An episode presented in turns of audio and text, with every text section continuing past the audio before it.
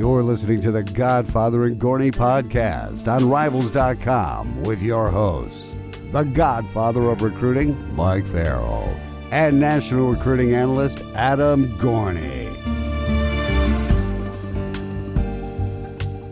Welcome into episode nine of the Godfather and Gorney podcast, the most amazing podcast on the internet. And I am Mike Farrell, the National Recruiting Director for Rivals.com, joined by Adam Gorney, National Recruiting Analyst for Rivals.com. Our producer, Dave Barry, will not be chiming in today. Um, he's off probably golfing or doing something fun while we sl- there go the ratings. Yeah, while we go slave away on this thing. Uh, he's going to do some post production for us to make it sound good. So I guess we'll we'll kick him some slack. But as we said last week, he's unfireable because we don't know what we're doing. So um, without him, we're lost regardless. So let's jump into it.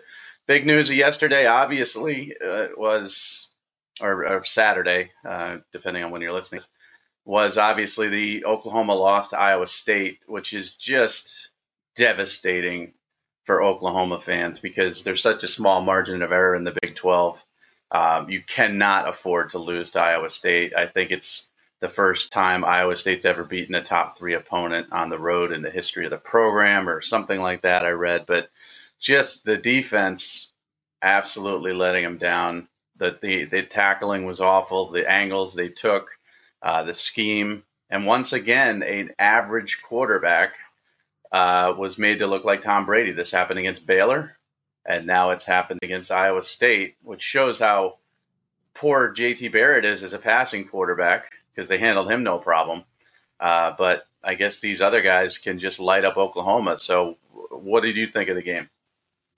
Yeah, what was most surprising is, you know, you think that Iowa State's just going to go in there and get lambasted because I think it was the night before the game, Jacob Park, their their starting quarterback, you know, uh, is out for medical reasons. He's taking a, you know, some time away from the game, and so you think who knows what's gonna what the quarterback position is gonna look like, and Oklahoma is gonna be able to tee off on them. I don't know if they were kind of looking ahead to Texas, but even if they were looking ahead, they have the talent on that defense to you know have a bad first half and then come back and blow them out in the second half. But that didn't happen. A, a shocking, shocking loss. Thirty-one point favorites, I think, and they lost at home, and you know that does question you know put some questions into your mind about how good this defense is, or if it was just Iowa State's scheme that really just confused them all day. But completely shocked by that, and it really does kind of put them out of title contention, I would think, because as the committee would look at one loss teams, uh, this is definitely by far the worst loss out of those one loss yeah, teams. it's one loss is bad, uh, obviously, unless you're Oklahoma in the Big 12. I mean, if TCU loses one game,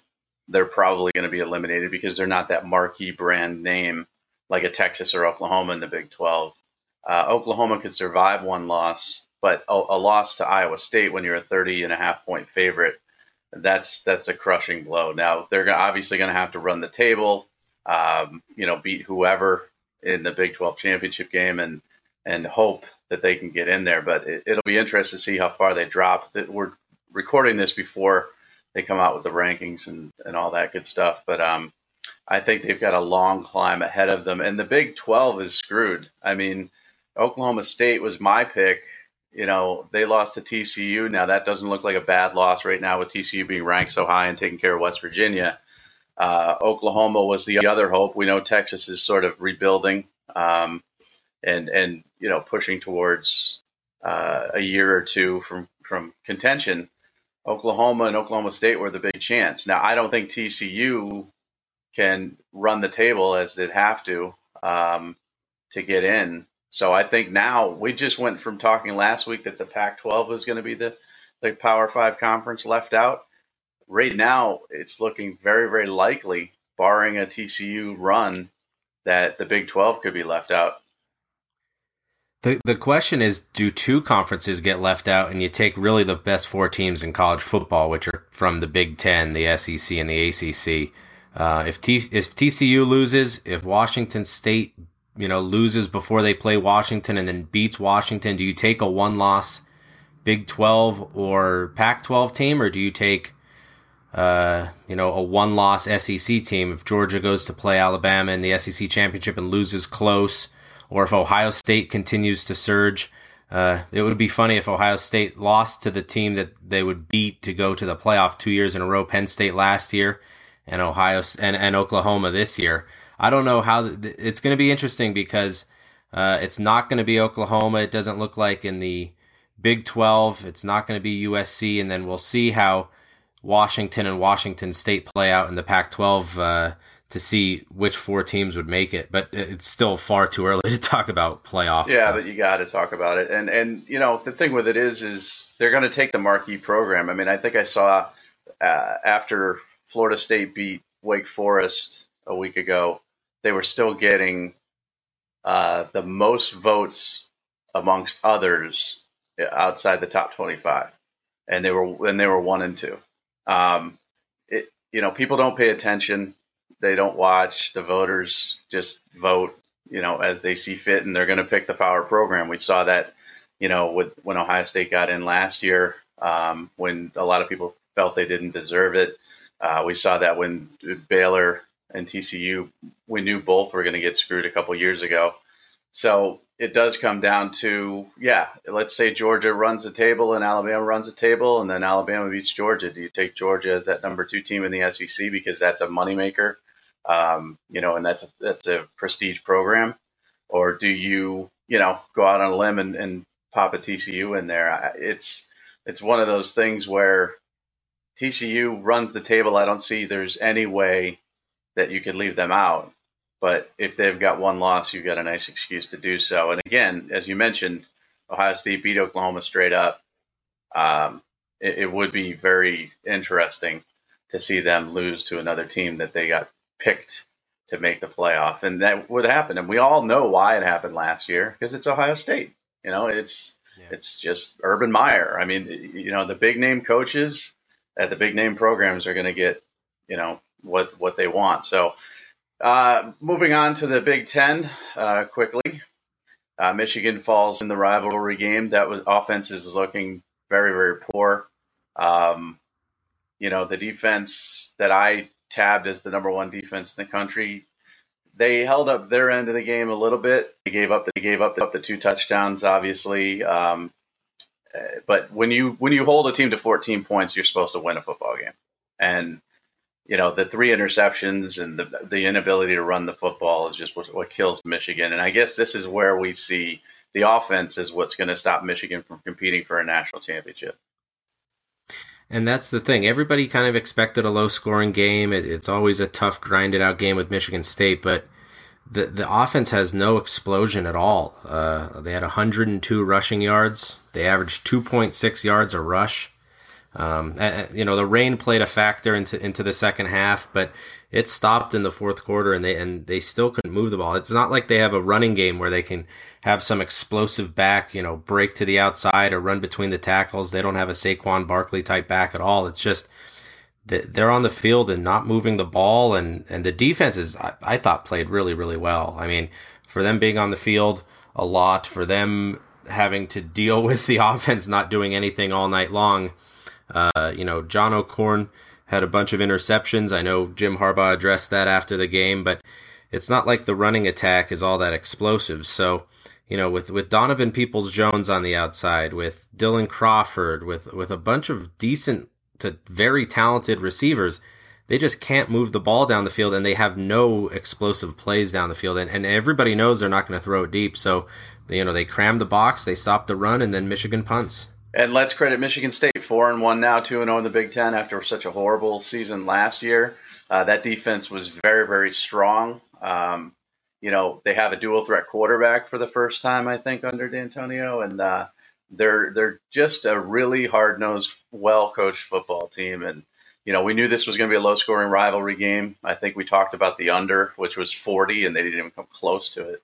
Um, but you know, kudos to Michigan State. Uh, they could have fallen off here because remember last year, people were talking, including me, about how Penn State, Ohio State, and Michigan are going to take over this division, and Michigan State was a beneficiary of, uh, you know, Brady Hoke at Michigan and the, you know, the pre-Urban Meyer years at Ohio State and uh, Penn State sanctions, and that Michigan State was sort of a, a pretender that got into the playoff because everybody else was down.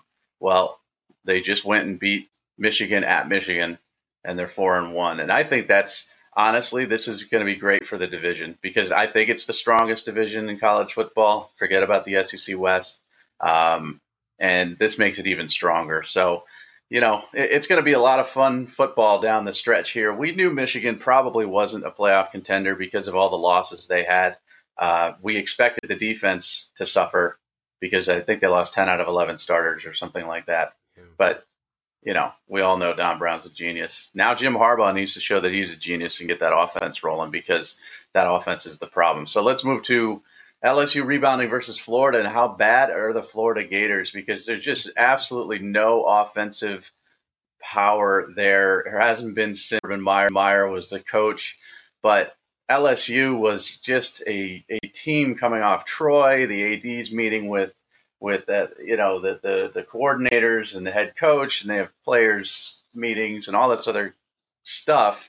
LSU comes out and they're not the most impressive performance in the world. Florida just stunk. That was the thing, and, and honestly, so did LSU in many ways. Such I a mean, horrible game to watch if if they didn't implement that jet sweep, they would have had about 50 yards total offense. They just continued running jet sweep, jet sweep, jet sweep, and sometimes it worked, you know. And Florida had 108 passing yards in that game, which is just completely abysmal. Uh, you know, Tyree Cleveland was out, but that's still no excuse. It, it, was just really a bad game to watch. And LSU Florida is always one of those games that you want to watch. It's an exciting game. It's com- incredibly competitive and it was just really a bad football game. And so, uh, you know, again, Jim McElwain is an offensive coach. He's supposed to have some guys that can do things. Florida has a ton of skill players, and they just look like they just go out there and don't do a whole lot. So, yeah, and they are um, missing. Yeah, I, they're missing a lot of guys. Obviously, you know, I mean, we, we yeah, don't know what it would be, be like if if what eight or nine guys weren't facing felony charges or whatever. But, um, but LSU didn't do anything to convince me yesterday that they're in any way back or that they're SEC West competitors. No, and the play calling again. This reminded me a little bit of the the Tennessee uh, Florida game where neither side wanted to, you know, call any downfield passing or, or anything risky whatsoever. I mean, Danny Etling, after he showed how Danny Etling he is at the end of the half. They just completely neutered him, and you know it's just ugly. The only guy I saw out there that had any, I mean, Darius Guice runs with power and and anger, and he's a terrific running back.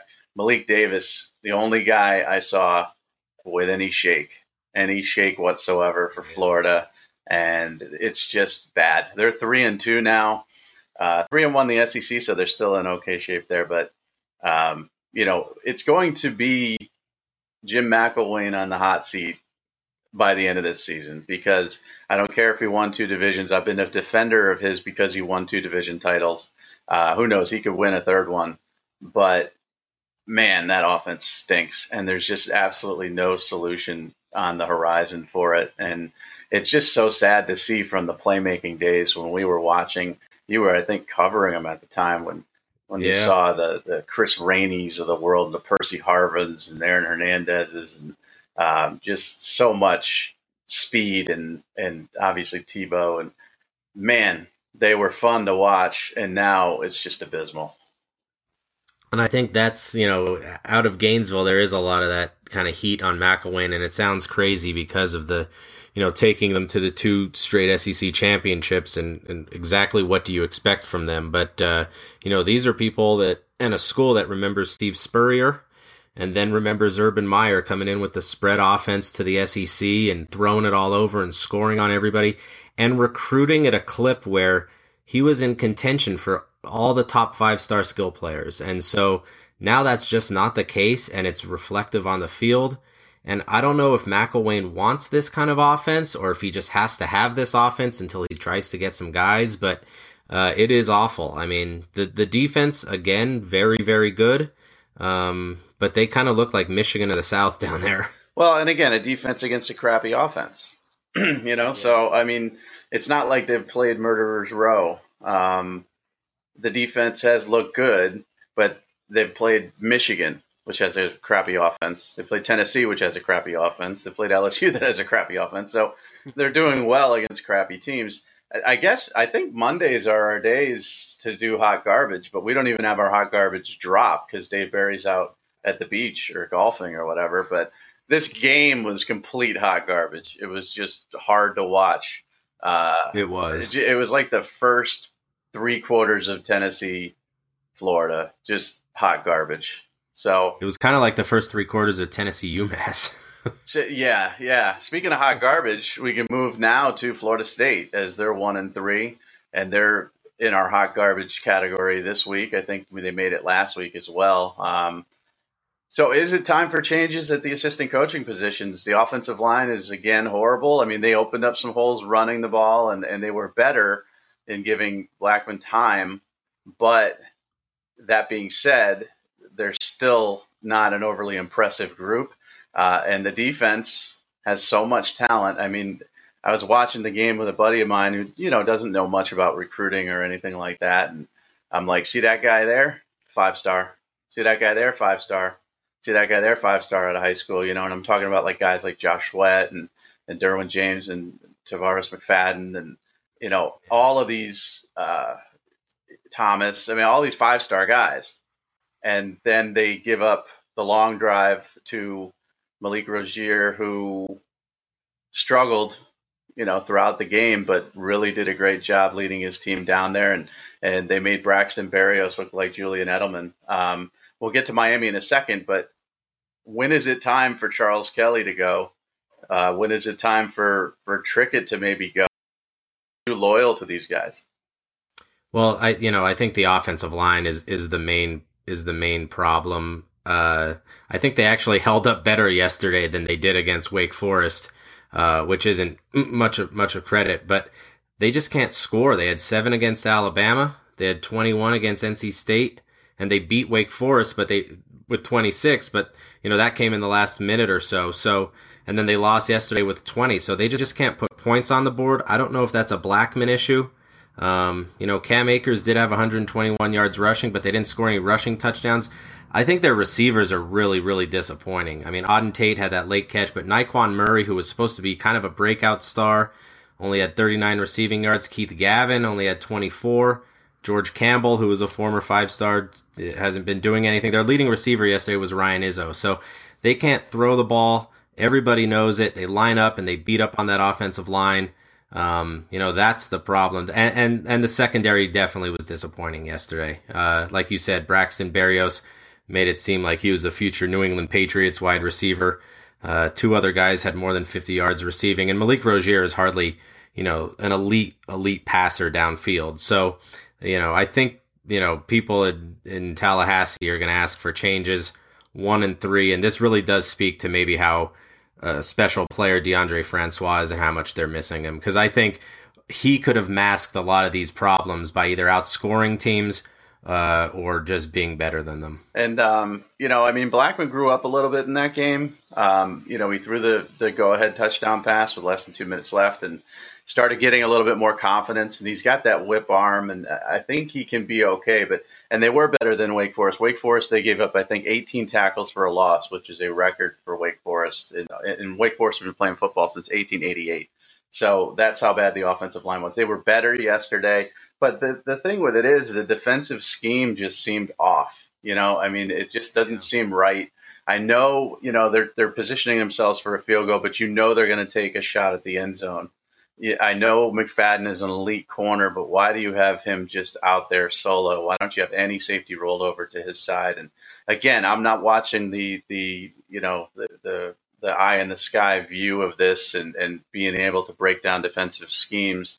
I'm watching what you guys are watching, which is on TV. But what I'm seeing is I'm seeing single coverage against a very mediocre wide receiver who doesn't catch the ball that often. He's big. Um, you know, and and a, and a throw that was a back shoulder throw, so to speak, and he came down with it and got in the end zone. But there was nobody over there to help.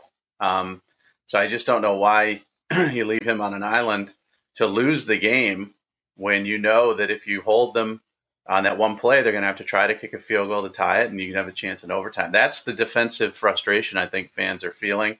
Um, And again, one and three is unacceptable to Florida State. Now, Jimbo's not going to get on any hot seat anytime soon, but um, this is an underachieving team. What he will have to do at the end of the season is get rid of some assistants. That's that's that's the first step of being, you know, heading towards a hot seat.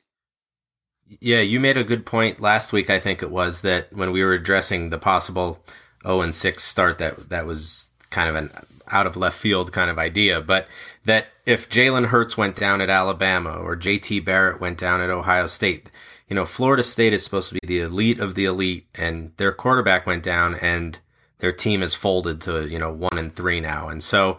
Uh, you know that wouldn't happen at Alabama or Ohio State, or at least we don't think it would. So um, there are definitely problems to address, and, and I think Francois was kind of that mask that solved a lot of those problems. And now that he's gone, they're a little bit exposed because the defense, you know, they only gave up 83 yards rushing. I think the idea was let Malik Rosier try to beat our elite secondary, and, and he did. Yeah, I mean, he was 19 of 44, so he was pretty horrible throughout the game itself. But he threw three touchdown passes, and uh, you know he was effective here and there running the ball. But but I'm going to give Jimbo Fisher a little bit of credit here too, because one of his quarterbacks punched a girl in the face, and he was gone. Later, yeah. see you later. No Joe Mixon. Uh, okay, Joe, it's all right. And Joe's was much worse, much much worse. Um, no one year suspension, and then we'll have you back. He just booted him, and then Malik Henry booted him. You know, I mean, I I like that. So you you know, we're always whining about lack of discipline. Uh, at least you know I am. Uh, and then a guy shows discipline you know, to an extent. I mean, how much discipline is there really in college football?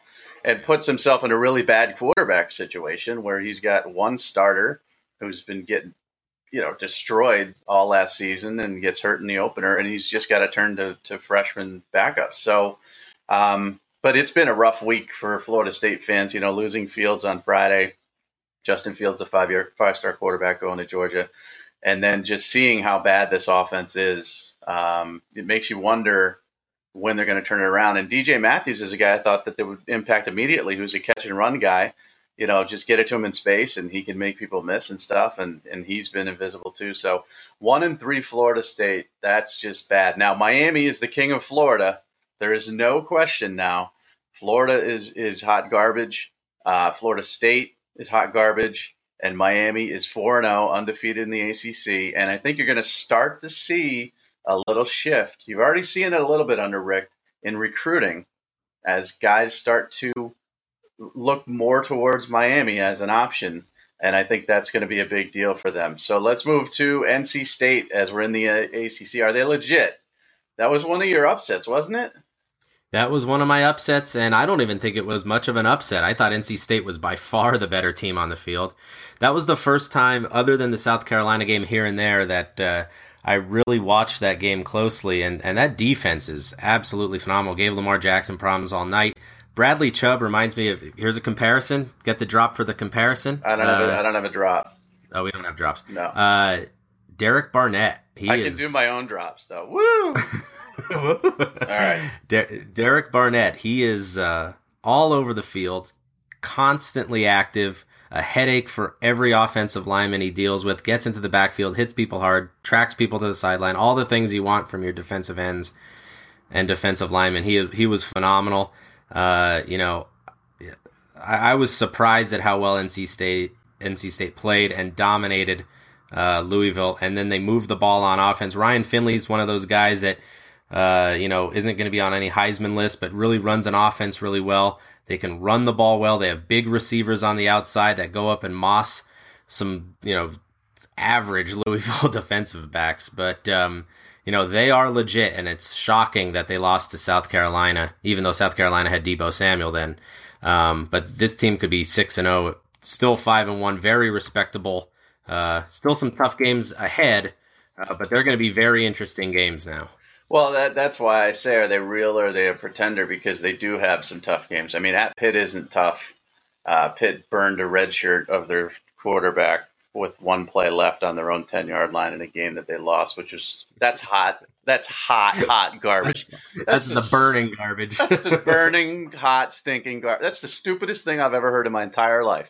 I mean, honestly, just take a running back and wildcat snap it. Take an offensive lineman, take a big fat 330 pounder who's never going to play, and let him just snap the ball to him and have him fall forward, or eat, he could eat the football. I don't care. Do not burn a red shirt because you ran out of quarterbacks and it's the last play. It's the stupidest thing ever. And if I'm a Pitt fan, I'm like, what are you doing? And I'm starting to question everything now. But again, who cares? It's it's it's Pitt, and they're not a contender. But then you got Notre Dame and Clemson back yeah. to back uh, and then it gets a little easier after that, BC, Wake, and UNC. So those two games, Notre Dame and Clemson, they win one of those two. NC State is going to make some noise, and it's good to see. You know, I mean, their defensive line is very, very strong, um, as you mentioned, and you know, I don't know. I'm just one of those guys who likes to see things mixed up. I'm not a fan of any program, so it's like let's have some teams emerge that aren't expected to emerge, and and NC State has been one of those teams, one of those big surprises this year. It's fun to see, but let's move on to Penn State. Are they the number two team in the country? I'll let the Penn State grad answer. No, uh, I think they're number three though. Um, I you know Alabama is and Clemson. I think, and I said this last week. I think th- those are two college football powerhouses that are not to be touched anytime soon. Um, uh, you know, Alabama didn't look phenomenal at Texas A&M last night, and Saban's talking about rat poison from the media and all whatever ridiculous thing he's saying. Um, but you know, I think those and, and Clemson honestly didn't exactly blow out uh, uh, Wake Forest this weekend, and you know we'll see about Kelly Bryant's injury. Um, but you know, Penn State. What I like about Penn State this year, and obviously is last year they won a lot of games late. They had to come back. They had to, you know, pull the rabbit out of the hat. And this year they're going in, dominating in the first quarter. I think they're the only team in the country uh, that hasn't given up a point in the first quarter. So their focus is a lot different. They're a more mature team, so they could beat anybody on any given day. I still think, you know, if luck falls their way, they could beat an Alabama or a Clemson, but I still think Alabama and Clemson are just superior um, because of their you know their defensive lines are just so phenomenally good. Yeah, I'm gonna play devil's advocate here, and Alabama I think is still the, the top team in the country. I mean when you when you take a Da'Shawn Hand out and you put in Octavius Buggs, who's just an absolute freak, um, you know, you just like you just pluck somebody out, put somebody in who's just as good. Oh, this five star number one player in the country is out, so let's put in this five star number one JUCO player in the country and yeah. have him just destroy people. And the way they shuffle in those those defensive linemen, I mean, my gosh, um, you know, just Davis and Payne and and and and uh, uh, Frazier and on and on. I mean, it's just like ridiculous how many big bodies. Yeah, there's no drop off. There's no, no, drop off at all. And they're all just great players, and, and they could be starting for any play.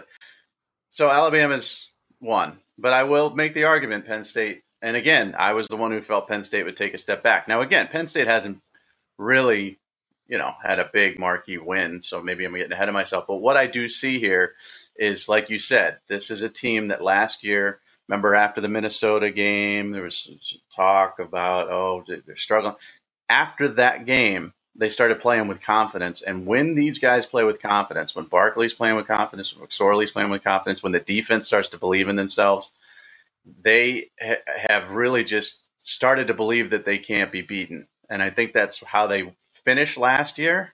And I think that's how they started this year. And I think obviously the Rose Bowl last year was a tremendous boost for them in the offseason to work harder. Um, and the reason I say that they could be number two is the quarterback play. Um, McSorley is very effective, let's put it that way, whereas I still don't trust Kelly Bryant at Clemson. Um, so if I had to pick the team with the better quarterback, I would pick Penn State. So I could make an argument that they're number two right now, but it doesn't matter. Nobody cares about my vote, and we don't get to vote on that stuff. So, but let's talk about Texas quarterbacks. Now, I, am going to brag a little bit about Kellen Mond, but but Sam Ehlinger, I mean, you want to talk about a coming out party against Kansas State. I mean, 380 uh, yards, two touchdowns, rush for 170 yards. They beat Kansas State, which is a team that always gives them just so much trouble. Double overtime win. This is like, okay, Sam, you're our quarterback. Uh, Shane, have a seat for a while. But Kellen Mond, you know, listen, it wasn't pretty, but for a true freshman to go against that Alabama defense, he might as well have been thrown against the Jacksonville Jaguars or some other freaking NFL defense. To never lose his cool, some of the escapability that he showed, uh, accuracy is improving week to week. Threw for a touchdown, ran for a touchdown. You, before you get to Ehlinger, you have to be starting to eat crow, right? I I always liked Kellen Mond. My only Oh, question was here we go. was his downfield throwing ability. Yeah. I always thought he was a great leader, a phenomenal runner.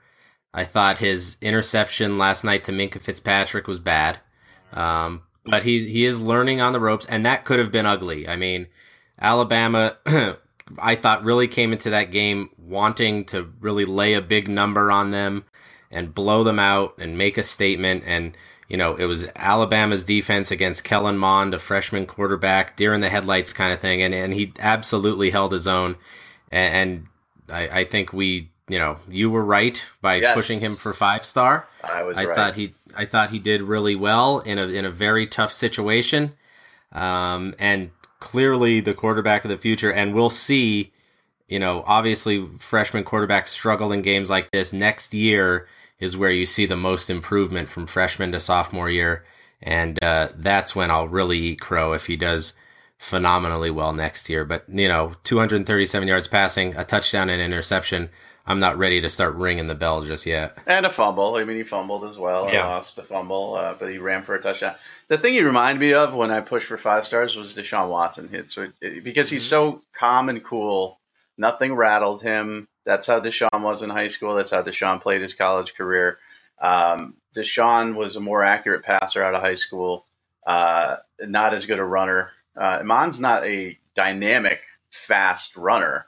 Um, he had that long run that should have been a touchdown, obviously, that the official screwed up, I think, a week ago or a couple weeks ago. But Yeah, Arkansas. Yeah, it's it's not like he's Lamar Jackson out there, but the escapability is just so amazing because that offensive line really didn't give him a lot to work with at all. I mean, he was under duress the whole game. He was spinning and and and wriggling out of pressure, and um, you know he could have taken. I mean, if that let's put it this way, if that was uh, if that was Jarrett Stidham, like we Yeah. saw him against Clemson, that's four, 14 sacks, and that's not that's not a bag on Stidham. He's that's not his game. Uh, but Mond seemed to know when to when to get out of trouble, where to get out of trouble, make positive yards out of nothing.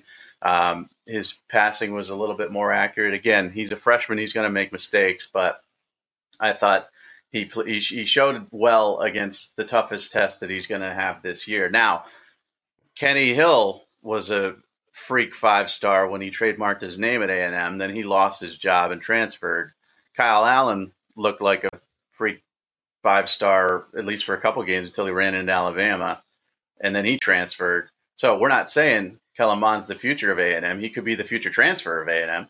You, you just have no idea. But it looks like he's the guy, and he's going to make them pretty mm-hmm. dangerous under a different coach. Yeah, that's the real question. You know, is he he's going to have to be under a different coach, a different offensive coordinator. It's going to have to be a fit. He's going to have to work with new guys, and that can work sometimes. I mean, Josh Rosen's working with his third offensive coordinator in his third year, and he doesn't have any problems. But uh, you know, if if they bring in a different kind of system, then then he might be in a little bit of trouble. But we'll see how that plays out coaching wise, because that has to be a fit for the kind of way Mond plays. I think. Yeah, but they'll play to his strengths. I mean, they just will, and he's going to get better. I mean, right now, I'm honestly uh, surprised because I, I thought the five star ranking would be would see that in thir- in year three.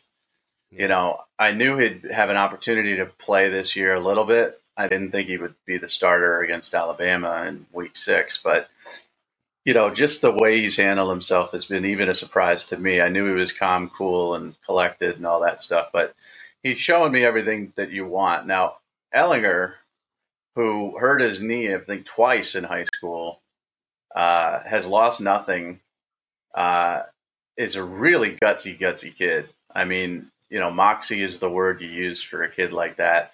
and Texas fans have to be very, very excited about the future with him. Um, you know, he put up massive numbers in high school, running the ball, throwing the ball. He could do it all. Uh, little sawed off. I mean, you and I obviously saw him in person a yeah. few times, but man, he's just got a little bit of that. Dare I say Baker Mayfield in him, um, mm-hmm. where he's just going to will his team to victory, and if they can, if they can get a little Baker Mayfield out of Ehlinger moving forward, Texas is going to be in really, really good shape. So. Yeah, he kind of comes off as like uh, the quarterback from Varsity Blues, right? I mean, he's just like that Texas quarterback. Kind of has a mentality that he's going to stick it to you. He's not going to lose. I think his team is really rallying around him. He seems like a perfect Tom Herman fit. Um, you know, I, I think you know, clearly he's going to be the quarterback moving forward, which is a delicate balance because, uh, you know, Shane Buechele was there and, and all that kind of stuff that's going to play into it. But you have to go with Ehlinger here, especially after last or you know beating Kansas State the way that they did, and it was just an impressive coming out party for him. And so, if I'm a Texas fan, I'm pretty excited. Yeah, I mean it's got to be on to the next. I mean that's what you do, on to the next, and then if he gets hurt or regresses, then you go back to the other guy. The problem in this in this little uh, world that we live in now is hurt feelings and guys transferring out, you know, immediately upon the fact that there's any sort of uh, uh, obstacle to overcome. So we'll see, you know, how how that plays out if they decide to do that, and on and on. But you got to be excited if you're a Texas fan for that. And Texas fans are obviously excited. Oklahoma lost Iowa State, and Texas and Oklahoma fans are excited for the big game and it'll be interesting to see how that plays out. I think Oklahoma is going to be pretty ticked off. Uh, does it matter now? I don't know, because that's such a bad loss. But should be a fun game to watch. At least more. I mean, I know Charlie Strong beat Oklahoma, but that doesn't count. I mean, there should be an asterisk next to that because Charlie Strong is such a bad coach at Texas. It was just bad. So Brian Kelly, does he deserve credit is is the question Adam Gorney's asking today, and and I think yes, I think he does. Now, Brian Kelly's great when he's winning. Okay, everything's good when he's winning. He's a happy guy. I mean, he's not happy. He's never happy, but uh, he's not doing stupid things at press conferences when he's winning. Um, he's not making stupid excuses when he's winning. Uh, they've beaten, they've beaten, beaten some bad teams. Um, you know, I mean, Michigan State win looks a lot better now, but Miami of Ohio, North Carolina, Temple, BC, those are all crappy teams. But you're five and one, and now you're heading into a difficult part of your schedule. Um, you got USC, then you got NC State, Wake, Miami, Navy, Stanford. I mean, all of these games could go either way. Navy, of course, gives them trouble. You expect them to win there, but He's got a backup quarterback. He won with him. The running game looks great. Obviously, they've got some uh, talented offensive linemen there. But I think the real key here is the difference this year is the defense. It looks more athletic. They look more uh, physical, but also they're quicker to the football.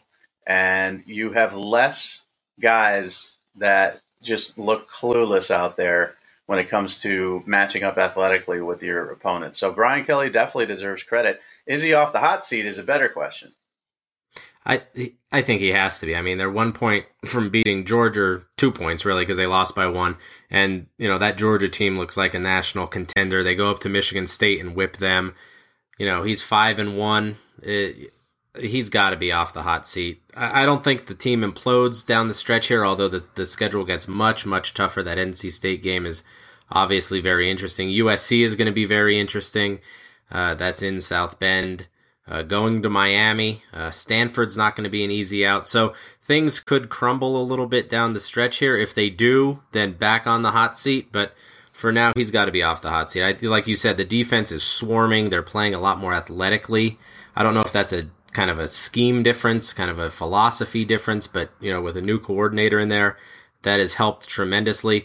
And and North Carolina is a, a bad team. They were on a hot garbage, I think, last week, and yeah, they have a garbage. lot of problems. But going in there with a uh, a backup quarterback who really has never played, and just kind of managing that game and and comfortably winning, I thought was pretty impressive. Holding North Carolina to 10 points, I thought was a pretty big statement. And so off the hot seat, a lot of credit deserved. Less fundraising, you know, Notre Dame will get their money. Believe me, Brian Kelly, you don't need to be on the road doing it as much. So five and one, and, and their one loss is by one point to maybe, you know, a top three, four team in the country. Hot garbage. So um, the picks the outright upset picks. Uh, mine was West Virginia, which came close, but again fell short, just like my Northwestern against Wisconsin the week before.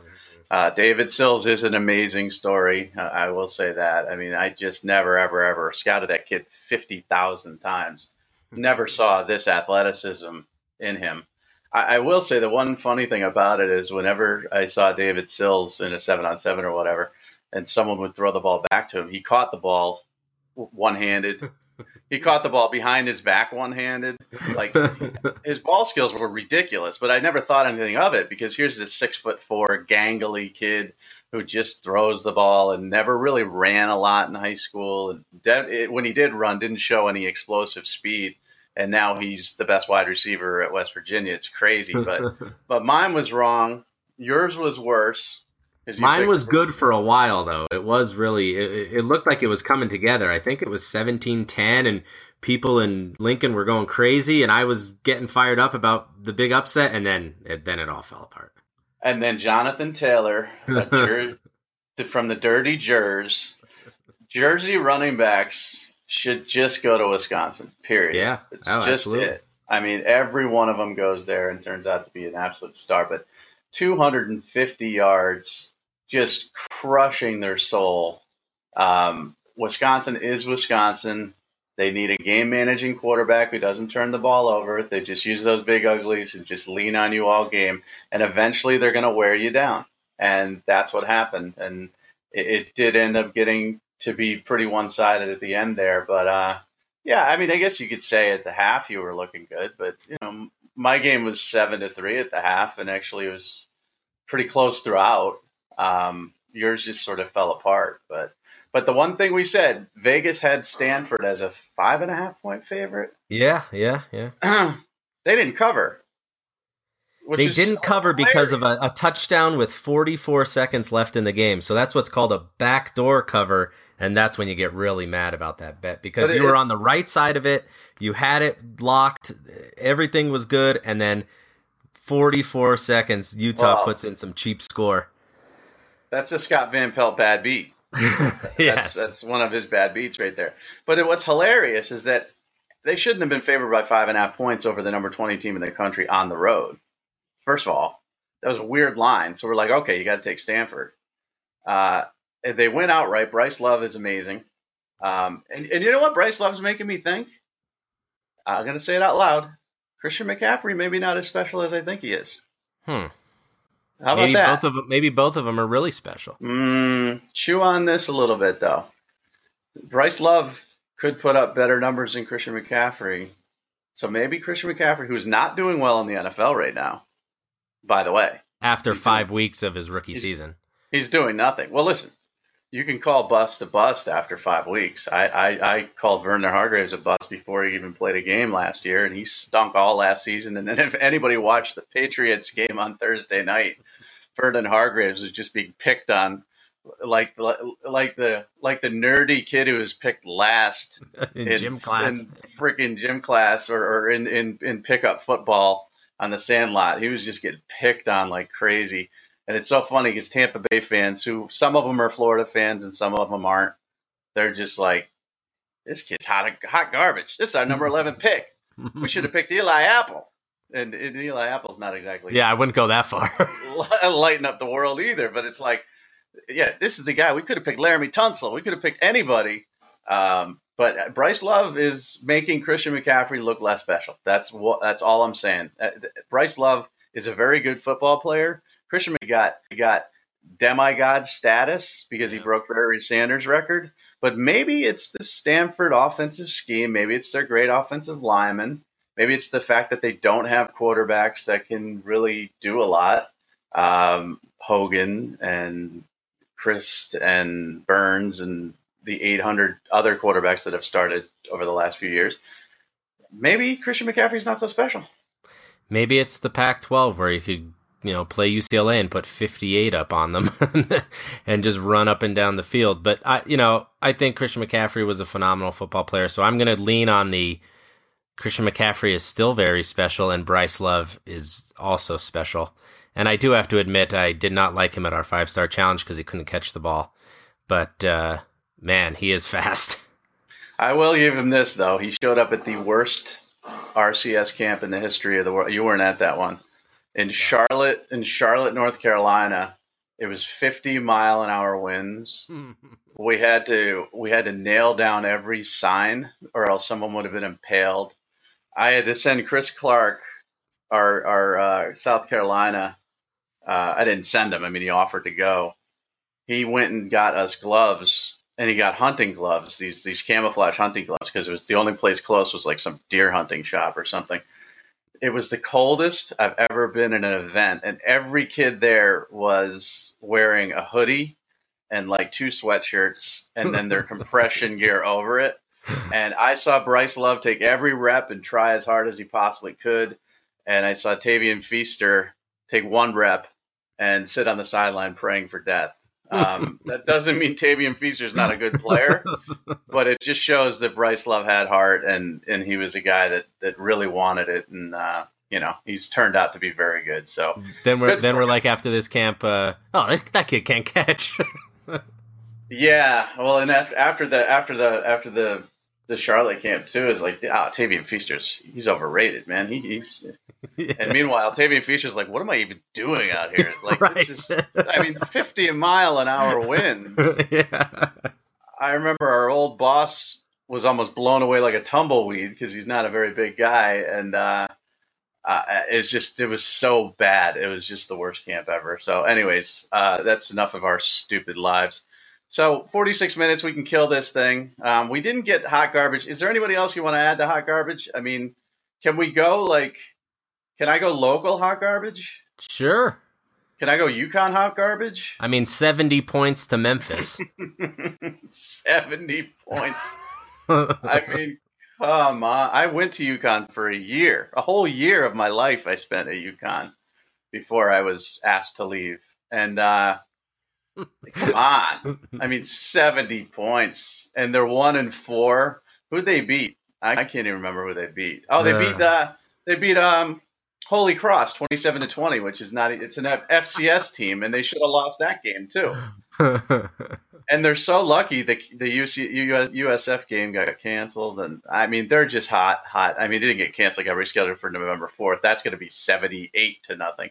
Hot garbage here in Connecticut UConn football. I'll tell you who's hot garbage, and he's about to pack his bags. Is Arkansas? Wow, are they bad? Yeah, I agree with you. He's got to go.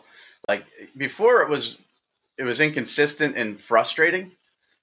You know that they'd win a game and then lose a game. Um, but now it's just 48 to 22 is embarrassing. Yeah, yeah. That Cal offense is hot garbage too. I watched that game, and you you thought they could cover the big spread against Washington, and they wow, they are bad too. Who was that? I, I missed it. The, oh, there's there's a lag. Cal's offense. Yeah, I thought they would cover, and really all they had to do was get two touchdowns to cover, and they couldn't even do that. They stink too. I don't know. There's so many teams. UConn is really hot garbage. oh man! I, I, I, live I live about forty minutes from the thirty minutes from the campus. I can smell the garbage. you here. can see the smoke rising. this I can because well, actually, Rentschler Field, as you know, you lived in Connecticut, is about twenty minutes away from me, and I can smell the garbage from there still from Friday night because it still stinks. And then from Storrs, Connecticut, I could smell the garbage too. And you know who's gonna? I hope he doesn't listen to this because we have a very good friend who's uh, who's uh, a higher up at UConn uh, he won't listen. Nobody listens, luckily. But hot, hot, hot garbage. And I, you know what? I'm going to give Vanderbilt hot garbage too. We we yeah. started to believe. We started to believe, and now they're just getting thumped by everybody. I mean, they gave their only team to give up more than 30 points to that Florida hot garbage offense. They gave they, they what they lose sixty six to three? No, that was Miss Not, Ole yeah, Miss fifty nine nothing. I think 59 nothing. Yes, yeah. Alabama and, then, Georgia and now winning. 45 Hold 14. Yeah, I mean they they stink too. But hopefully we have we have an editor that's a big Vanderbilt fan too, and you know he's going to listen every second of this, and he's going to be very upset about them. But they're hot garbage too. There's a lot of hot garbage out there. We should come up with something positive though, like a positive section. Um, but that's kind of like Alabama, you know. Yeah, Alabama's good. Georgia's good. Clemson is good. Yeah, Penn State's good. what They're about good. surprising teams that that are that shouldn't have been? Michigan State we already addressed. NC State? We already addressed. NC State we already addressed. tell you, Who else is surprising? Kentucky, Can, five and one. yeah, they, the- Missouri had a, Missouri had a shot at the end zone to win that game last night, so I wouldn't go. I wouldn't be too thrilled with them just Uh, yet. I hear you. They're five and one though, so Yeah. that's surprising. Who else is surprising? Utah four and one. TCU just- undefeated. They just lost. TCU is surprising. I'll tell you This the team that's really good idea. surprising is Washington State, and I'm telling you that team is tough. I mean, uh, uh, yeah, Oregon had a freshman quarterback, but that defense swarms. They shut down any running game, and their offense really did not look all that great yesterday. But Washington State's defense really handled Oregon yesterday, and I'm telling you, it's going to come down to Washington and Washington State. And You uh, just gave me a great idea for my column. Now I can do five surprising teams. see, that's that's what I'm here for. I need ideas for my column. I try to dumb it down as possible and make it easy to read and all that other stuff. So that's a good one. I'm going to do that. I, I also was looking at guys that are playing better than than we expected. yeah. You know, like like Devin Bush. Remember when we saw Devin Bush, and we were like, eh, We're enthralled, Yeah. yeah. I mean, he was top 100. Raekwon, Roquan Smith, meh. He's short, you know, kind of sawed off. I mean, we saw these guys and we're like, eh. Um, I thought of one yesterday too, and I can't remember who the heck it was. That sucks when things fall out of my head like that. That's old age, right? yeah, you there. got you got to like- write them down. That's the key. I know. I need like uh do the Howard Stern thing and have a little notebook with me everywhere I go, yeah. and then and get my inbox to zero. You know what my inbox is now? Hmm. Thirteen thousand four hundred emails in my inbox. Yeah, that would drive me nuts. I, I'm at eight unread, so I'm happy with that number. I'm okay there. Yeah, but I don't delete anything. I have emails back to 2002. Now, the good part about that is I can access anything, like old ranking meeting emails and stuff like that, where people tell me that, you know, like Brian Cushing sucks and he should never be a four star and stuff Yeah. like that. So I, I've got all that stuff for my book. But 13,400, whenever I have my computer looked at, my guy, uh, he gets a little bit upset because that takes up a lot of stuff. But I should write these down because there was oh David Sills. David Sills was it a Hmm. four star right? Four star. Remember we kept dropping him at quarterback, Yeah, dropping him, dropping him, dropping him. You know, we almost dropped him to three. I don't think we did. There's a four star. He's playing much better than we expected. So if I could put that article together, but that takes a lot more thought than five surprising teams. I could do that in like two seconds. So Yeah. I'll stick with the five surprising teams. We are now at 52, and let's end it. So yeah, we've Dave bored people will- long enough. Yeah.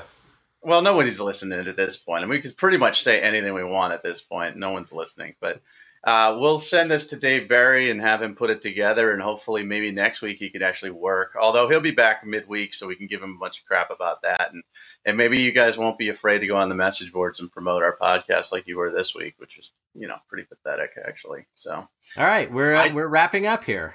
I just hope you get the Oklahoma board because I'm afraid to go on there this week. No, they like It's- me there. Good. You can have the Oklahoma board because they're going to say that I I was the reason they lost. That I played defense and I was this in the secondary and all that stuff. So I'm going to hit stop recording and then we're done. Bye.